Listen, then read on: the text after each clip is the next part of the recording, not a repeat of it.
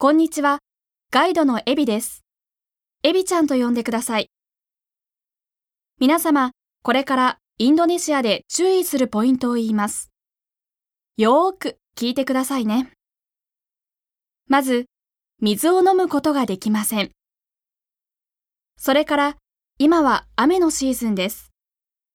急に強い雨が降りますから、気をつけてください。インドネシアは、サデという焼き鳥が美味しいです。それから、果物も美味しいです。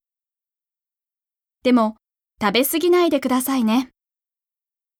では、行きましょう。